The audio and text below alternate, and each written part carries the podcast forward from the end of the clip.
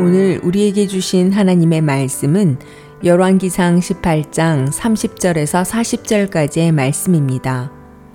엘리야가 모든 백성을 향하여 이르되 내게로 가까이 오라. 백성이 다 그에게 가까이 가매 그가 무너진 여호와의 제단을 수축하되 야곱의 아들들의 지파의 수요를 따라 엘리야가 돌 열두 개를 취하니 이 야곱은 옛적에 여호와의 말씀이 임하여 이르시기를 내 이름을 이스라엘이라 하리라 하신 자더라. 그가 여호와의 이름을 의지하여 그 돌로 재단을 쌓고 재단을 돌아가며 곡식 종자 두 세알을 둘 만한 도랑을 만들고 또 나무를 버리고 송아지에 각을 떠서 나무 위에 놓고 이르되 통 넷에 물을 채워다가 번제물과 나무 위에 부으라 하고 또 이르되 다시 그리하라 하여 다시 그리하니 또 이르되 세 번째로 그리하라 하여 세 번째로 그리하니 물이 재단으로 두루 흐르고 도랑에도 물이 가득 찼더라. 저녁 소재 드릴 때 이르러 선지자 엘리야가 나아가서 말하되 아브라함과 이삭과 이스라엘의 하나님 여호와여 주께서 이스라엘 중에서 하나님이신 것과 내가 주의 종인 것과 내가 주의 말씀대로 이 모든 일을 행하는 것을 오늘 알게 하옵소서. 여호와여 내게 응답하옵소서. 내게 응답하옵소서. 이 백성에게 주 여호와는 하나님이신 것과 주는 그들의 마음을 되돌이키심을 알게 하옵소서 하매 이에 여호와의 불이 내려서 번제물과 나무와 돌과 흙을 태우고 또 도랑의 물을 핥은지라 모든 백성이 보고 엎드려 말하되 여호와 그는 하나님이시로다. 여호와 그는 하나님이시로다 하니.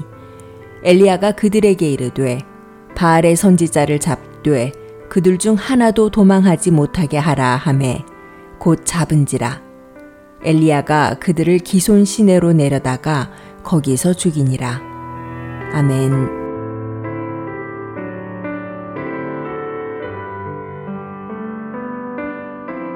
안녕하세요. 수요 묵상의 시간입니다. 흉년이 3년이나 지속되던 때 엘리야는 드디어 도피 생활을 끝내고 아합 왕에게 나타납니다. 그리고 바알 선지자들 450명과 갈멜산에서 대결을 하지요.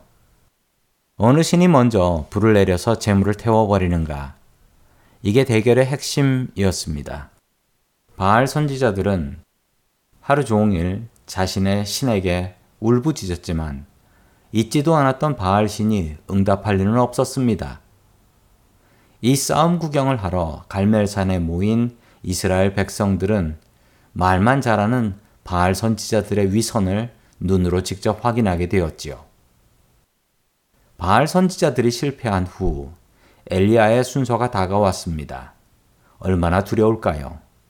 만일 실패한다면 바알 선지자들에게 맞아 죽을 것입니다. 엘리야는 어떻게 기도해야 할까요? 엘리야는 백성들에게 앞으로 가까이 나오라고 이야기했습니다. 그리고 그들에게 처참한 재단의 상황을 보여줬습니다. 하나님께 예배드렸던 재단이 완전히 무너져 있었습니다. 아무도 고치려고 하지 않았고 아무도 예배하지 않았습니다. 그리고 무너진 주님의 재단을 고쳐서 다시 쌓았습니다. 기적의 시작은 무너진 재단을 바로 쌓는 것이었습니다. 성도님들의 재단은 어떠신가요? 바른 재단, 믿음의 재단을 쌓고 계신가요? 아니면 그 재단 이미 무너진 지 오래인가요? 코로나 기간 동안 많은 교회와 교인들의 재단이 무너져 버렸습니다. 예배가 무너졌지요. 코로나는 이미 지나갔지만 교회와 예배들은 회복되고 있지 않습니다. 주님의 재단이 무너진 것입니다. 엘리야는 하나님께 기도했고 하늘에서 불이 내려서 재물들을 한꺼번에 불살라 태워버렸습니다. 무시무시한 바알 선지자 450명을 이기고 그들을 쳐 죽일 수 있었던 것이지요. 그 기적의 비결은 무엇이었을까요? 바로 무너진 재단을 바로 쌓는 것이었습니다. 성도님들의 예배는 하나님 앞에 바로 서 있나요? 우리의 삶 속의 기적을 보려면 우리의 예배가 하나님 앞에 바로 서 있어야 합니다. 무너진 주님의 재단을 바로 세우세요. 기적의 시작은 바른 예배입니다. 하나님 앞에 바른 예배로 영광을 돌릴 수 있기를 주의 이름으로 간절히 축원합니다.